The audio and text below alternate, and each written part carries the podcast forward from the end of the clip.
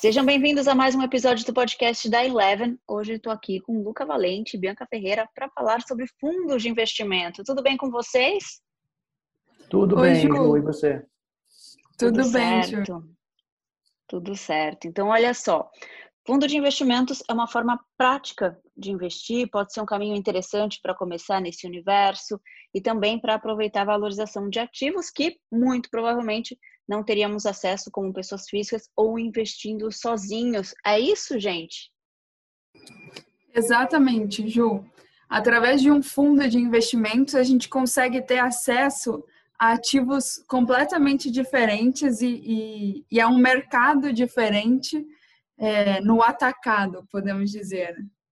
Exatamente, Ju. Como, como a Bianca justamente falou, os fundos permitem que, o, que a pessoa física, que o investidor, como eu, você, a Bianca, consegue, consegue acessar, ele pode acessar veículos e ativos, a classe de ativos, né, futuros, commodities, moedas, que eh, seria de difícil acesso e também tem tem a questão muito importante, né? Tem, um, tem, um, tem, um, tem a vantagem de ter um, uma equipe de profissionais, de profissionais um, um gestor, analistas, equipe de, de macroeconomistas que estão olhando para o mercado o tempo todo. Então, é uma forma interessante, uma forma simples de poder acessar o mercado de investimento, delegando e se juntando aos gestores profissionais. Tem uma visão profissional para os nossos investimentos, né? Eu acho muito interessante e prático, porque nem sempre a gente tem tempo ou disposição para ter todo aquele trabalho de olhar para cada tipo de ativo, para estudar, para entender, para estudar o momento que a gente está vivendo, entender como aquilo vai interferir nos investimentos, né? E tendo uma pessoa voltada que trabalha com aquilo, que vai entender o que fazer com o dinheiro, é bastante interessante. Pessoal, a gente recebeu algumas dúvidas através das redes sociais. A gente vai responder algumas delas agora. Então, se você que está ouvindo a gente não segue a Eleven ainda nas redes sociais, vai lá. A gente sempre está aberto a receber as dúvidas de vocês. A gente tem feito enquetes também, pedindo perguntas de vocês sobre determinados assuntos. Assim, a gente pode esclarecer tudo desse universo de investimentos e mercado financeiro. Então, corre para seguir a gente em todas as nossas redes sociais também. Bom, a gente recebeu algumas dúvidas, desde as mais básicas, Luca e Bianca, até algumas um pouco mais elaboradas. Eu achei essa bastante interessante para a gente começar. Uh, pode começar com você, Bianca, que é o seguinte: o que são as cotas dos fundos uh, e como elas são calculadas? Boa, Ju. É, essa de fato é uma ótima pergunta. Então, como é que a gente define a cota de um fundo? A cota é um pedacinho. Imagina como se fosse um, um fundo, é um clube. E cada um tem a sua cota, tem um percentual ali daquele clube. E só que diferentemente de um clube, o fundo ele está ali trabalhando o seu dinheiro. Então essa cota pode valorizar ou desvalorizar. Então, a, a mesma quantidade de ações, de, de cotas que você vai ter quando você compra, esse valor pode ir aumentando ou, ou pode diminuir devido a algum, algum problema, algum é, interpério do, do mercado. O valor da minha cota, ele aumenta ou eu passo a ter mais cotas? Vamos lá. A quantidade de cotas do dia que você compra e assim que o fundo cotiza, porque lembrando que, que você compra essas cotas e aí ele vai cotizar é, no D0 ou D mais um, que é o dia seguinte. Então, essa quantidade de cotas é, é imutável do dia que você compra.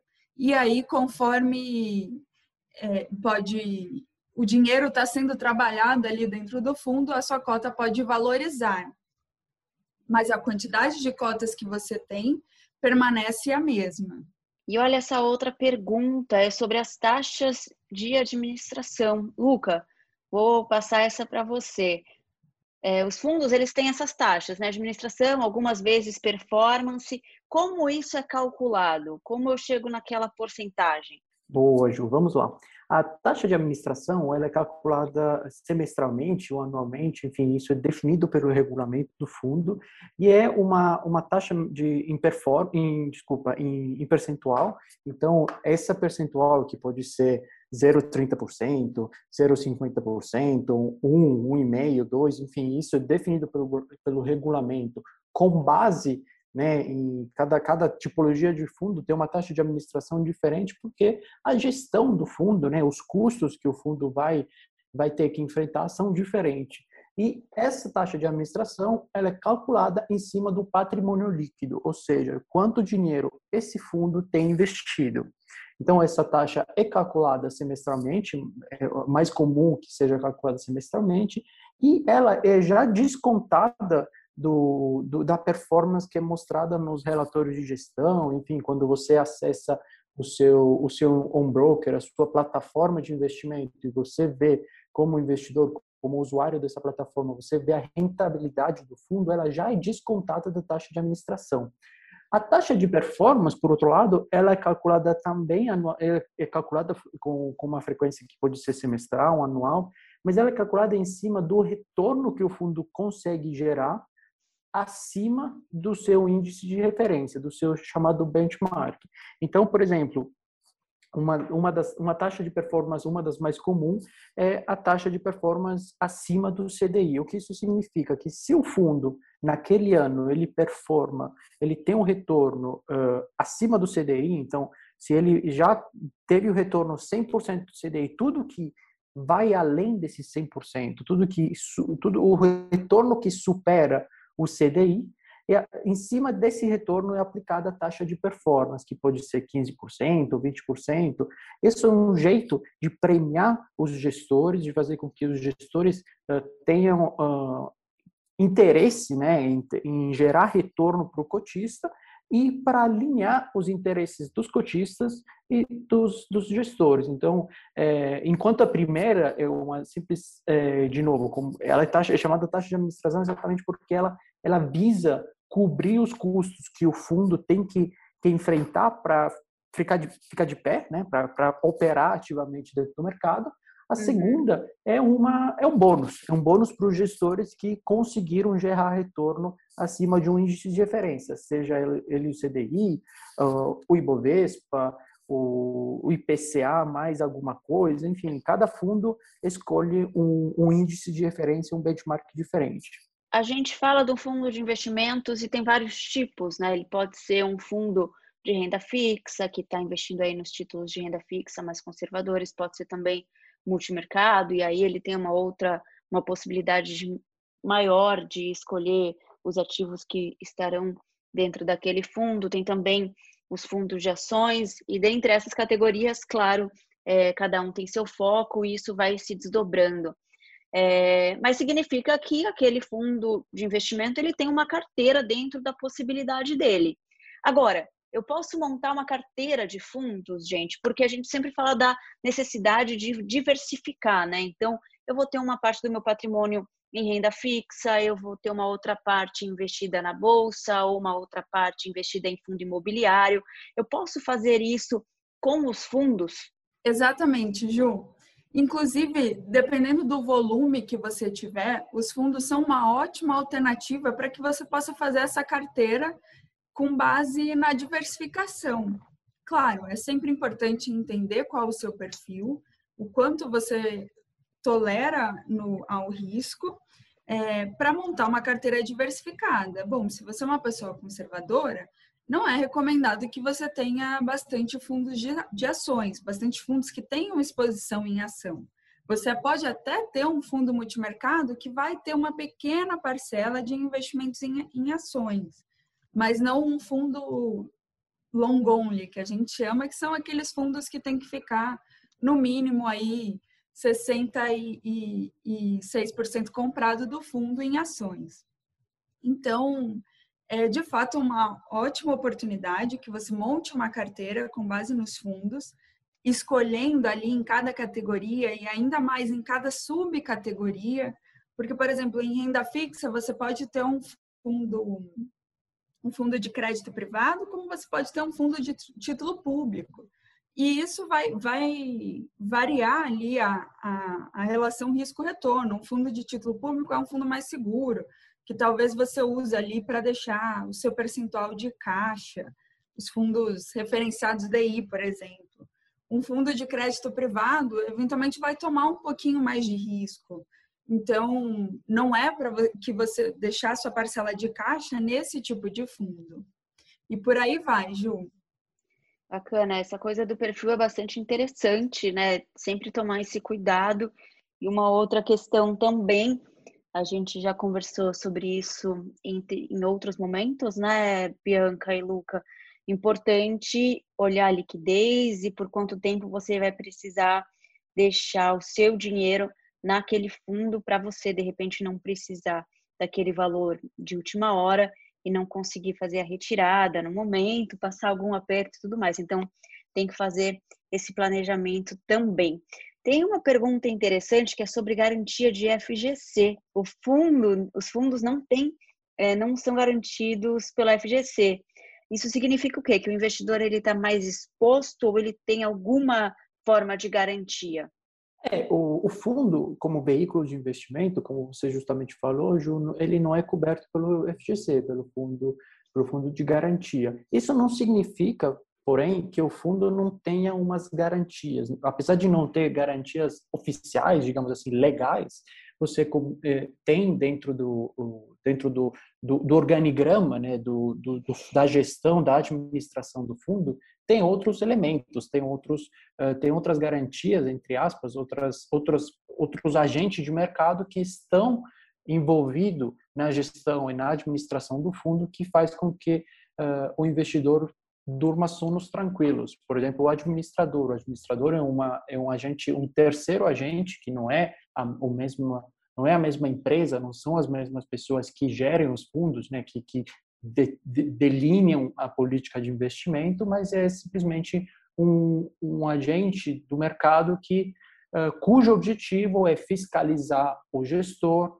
uh, calcular a cota diária, uh, checar todos os dias as posições, os, algumas algumas métricas de risco que, que o fundo que o fundo está tomando no sentido de uh, se, o, se o fundo por exemplo está está alavancando, né? Se, se chama margem, enfim, essas essas todas essas é, esses essas tecnicalidades dentro da administração do fundo são de responsabilidade do administrador. Lembrando também que tem outra questão muito comum né, dentro dos, dos, do, das, das asset managers, né, das gestoras de recursos, que faz com que o, administra, o, o investidor fique um pouco mais tranquilo, que é o alinhamento de interesse entre os gestores e os investidores. O que isso significa? Significa que muito dinheiro de, de gestores, de analistas, de sócios, enfim, de pessoas que tocam o fundo no dia a dia, eles têm dinheiro próprio dentro do fundo. Então, é interesse do gestor, interesse dos analistas, interesse de toda essa equipe que toca o fundo, fazer com que o fundo renda, fazer com que o fundo pelo menos não quebre, porque tem o dinheiro deles envolvido. Então, é, às vezes esse dinheiro é, é, exatamente é o dinheiro com o qual o fundo foi criado, o chamado dinheiro, o seed money, né? o dinheiro com, com, com o qual o fundo foi lançado. Então, é, são os primeiros a tomar risco através da gestão do fundo. E lembrando que esse dinheiro está no mesmo patrimônio que, que o investidor, que o mesmo dinheiro que eu, uhum. você, estamos investindo no fundo. Então, de novo, esse alinhamento faz com que os gestores sejam mais cautelosos na hora de tomar risco, porque, de novo, estão compartilhando o risco com os investidores. Interessante. Então, o investidor pode ficar tranquilo que é seguro, né? Agora, sempre é bom ficar atento em que fundo está investindo, né? Quem é a, a empresa, a, a gestora que está por trás desse fundo e tudo mais, né? Sim, isso é, é primordial, porque, de novo, não, não existe, como falei, não existe garantia legal uh, que, que, que, faz com que o, o, investidor seja protegido de uma eventual perda. Ele pode uhum. perder dinheiro, claro, né? Como todo investimento tem um risco debaixo dele, E uh, o trabalho que o investidor e que a gente aqui na Eleven faz para os investidores, para os nossos clientes, nossos parceiros, é exatamente essa análise da gestão, das pessoas que estão tocando o fundo, de quais são os processos de investimento, os controles de risco. A gente, a gente visa manter esse contato, esse monitoramento constante com as gestoras para escolher os melhores gestores, os, o, as equipes de gestão que são mais confiáveis, que têm mais potencial de entregar retorno para os clientes, né, para os investidores, sem tomar um risco excessivo. Então, a gente sempre olha o retorno ajustado ao risco, porque não adianta você ter um retorno de 50% para cima, né? Estou chutando uh, valores, né, de ter um retorno de 50% para cima, mas tomar um risco que faz com que no, na hora que o mercado dê um soluço, esse 50% para cima pode ser 50% para baixo. Então, é importante também analisar a gestão, analisar o processo de investimento, analisar os controles de risco para ter uma, uma, uma previsibilidade de retorno. Bacana. Para a gente fechar, eu quero voltar a falar sobre as vantagens de investir através de um fundo. A gente começou um pouco expondo isso, eu queria aprofundar. É, a gente está no momento em que a gente tem falado muito das commodities. Uh, e, e não é um tipo de investimento acessível né, para a pessoa física e muito menos para quem de repente não tem domínio ali do assunto. Procurar um fundo para aproveitar esse momento é interessante? Com certeza, Ju. Acho que aqui a gente já, nas outras respostas, elencamos vários motivos e, e vantagens para se investir através de um fundo. É, e como a gente já falou no comecinho, você consegue acessar diversos tipos de ativos diferentes e o melhor de tudo é que você vai ter uma pessoa super experiente e que vai estar ali sentado na frente do computador o dia inteiro escolhendo as melhores alternativas ali de investimentos. Então, por exemplo, a gente tem excelentes fundos com, com gestores especializados em tradear commodities. Então, eles acompanham o mercado de commodities há bastante tempo e têm a possibilidade de fazer isso num volume maior dentro de um fundo. Então, acho que é uma super vantagem. E como o Luca bem colocou aqui, durante a, as outras perguntas, é um mercado extremamente regulado. Então, tem, tem o limite de risco que o gestor pode tomar. A gente não está falando aqui, poxa, ah, a gente acha que, que vai ter um boom de commodities, então vamos alocar todo o risco em commodities. Não, não é bem assim. Cada fundo tem a sua regrinha, tem os limites de riscos que ele pode correr. Além da função do gestor, a gente tem outros stakeholders no mercado, como o administrador, o custodiante, que estão ali para fazer o controle e garantir que o fundo respeite as regras, que respeite seus limites de riscos e entregue e faça o seu trabalho adequadamente, entregando aí um bom resultado para os seus cotistas. É, e Luca, para a gente ainda continuar aprofundando nessa questão, é, a gente sabe, né? A economia vive de ciclos e um pouco o trabalho de vocês é justamente moderando isso, entender o que está acontecendo no mundo para fazer as recomendações é, e tudo mais. E tem essa questão das commodities que a gente tem falado aí, eu acho que desde o final do ano e, e agora muito fortemente, vendo notícias e tudo mais. É, que tipo de fundo eu tenho que procurar e o que, que eu preciso olhar na hora para aproveitar esse ciclo. E o que é exatamente esse ciclo, Luca?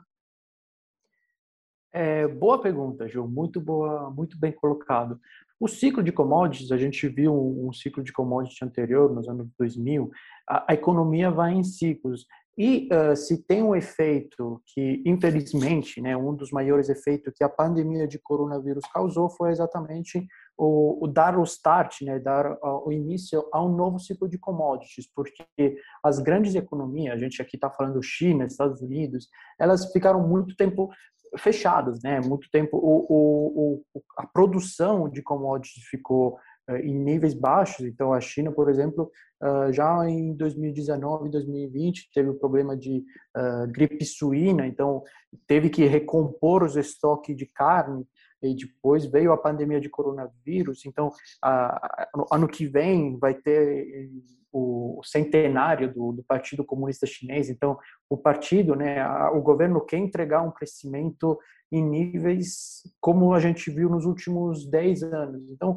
vai requerer uma, um, uma, uma importação e uma produção de commodities. Aqui a gente está falando de uh, milho, uh, minério de ferro, enfim, etanol, todas essas, uh, essas matérias-primas que são soja, todas essas matérias-primas que são essenciais para a retomada da economia depois de muito tempo, muitos meses que ficou parada por causa do coronavírus. Isso vai dar uma. Eu aqui estou falando da China citando esses, esses essas matérias-primas, mas também a gente pode olhar do outro lado do, do Oceano Pacífico e a gente vê nos Estados Unidos, por exemplo, a eleição do, do Joe Biden, do, do, candidato, do então candidato agora presidente dos Estados Unidos democrata, ele tem como bandeira da, da, da, da, gestão, da sua gestão uma, uma green economy, uma, uma economia baseada em energia limpa. Então, a gente aqui está falando de todos aqueles materiais, toda aquela matéria-prima que são essenciais para a produção de, de, bateria, por exemplo, bateria de carros, carros elétricos. Aqui a gente está falando de lítio, por exemplo. Então, o, o, prata, que é muito, é muito usado dentro na produção de painéis solares.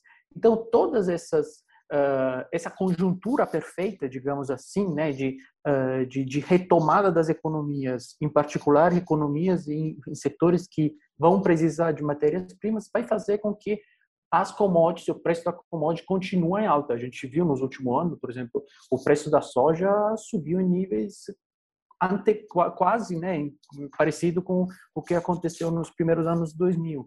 Então, um novo superciclo está se desenhando. Eu não falo isso assim porque é, eu conversei com muitos gestores, seja aqui no Brasil, fora, Uh, enfim, é, é, uma, é uma opinião condivisa, uma, uma opinião compartilhada por muitos players do mercado que esse ciclo de commodities está começando. E o jeito melhor para você investir e para você aproveitar essa onda de valorização é exatamente através de fundos multimercado que operam esses, esses ativos. Para você ter uma ideia, Ju, na bolsa aqui no Brasil, na B3, tem poucos uh, futuros, contrato de futuro em poucas em poucas commodities. Tem as ouro, açúcar, boi gordo, café, mas por exemplo não tem não tem prata, não tem lítio, não tem minério de ferro. Então, todos esses, esses gestores multimercados né, que operam esses ativos, eles operam lá fora. Então, é uma exposição que o cliente, pessoa física, o investidor, pessoa física, não teria sozinho. Então, é muito bom você, eh, de novo, como a gente falou eh, anteriormente, é muito bom você delegar essa gestão a um gestor, a um profissional que faz isso e faz isso em mercados lá fora, mercados que são mais líquidos, que dão possibilidade de operar com mais, uh, com mais frequência e com um preço mais justo. Ótimo, Luca. E boa dica também, então, né? Uh, fundo de investimento é uma grande alternativa para o investidor diversificar e operar aí, uh, expor ativos que não conseguiria por conta própria e aí, nesse caso das commodities, pessoal, ficar de olho nos fundos multimercado. Lembrando que a gente tem aí os relatórios da Bianca e do Luca que podem ajudar bastante. Você pode conhecer e liberar o seu acesso acessando o site da Eleven. Pessoal, muito obrigada mais uma vez pelo tempo de vocês. Tenho certeza que ajudou bastante. A gente tirou dúvidas aí do pessoal das redes sociais. Isso é sempre bacana para ajudar o investidor. Muito obrigada. Até a próxima. Muito obrigado, Ju. Obrigada, gente. Tchau, tchau. Pessoal, é isso. Terminamos aqui mais um episódio do podcast da Eleven. Espero que tenha ajudado todos vocês. Aproveite para seguir então a Eleven também nas redes sociais e acesse o nosso site www.elevenfinancial.com. Você ouviu mais um podcast Eleven. Fique por dentro de todas as informações mais relevantes do mercado. É só se inscrever no site www.elevenfinancial.com ou seguir a Eleven em qualquer uma das redes sociais. Esperamos você no próximo podcast Eleven.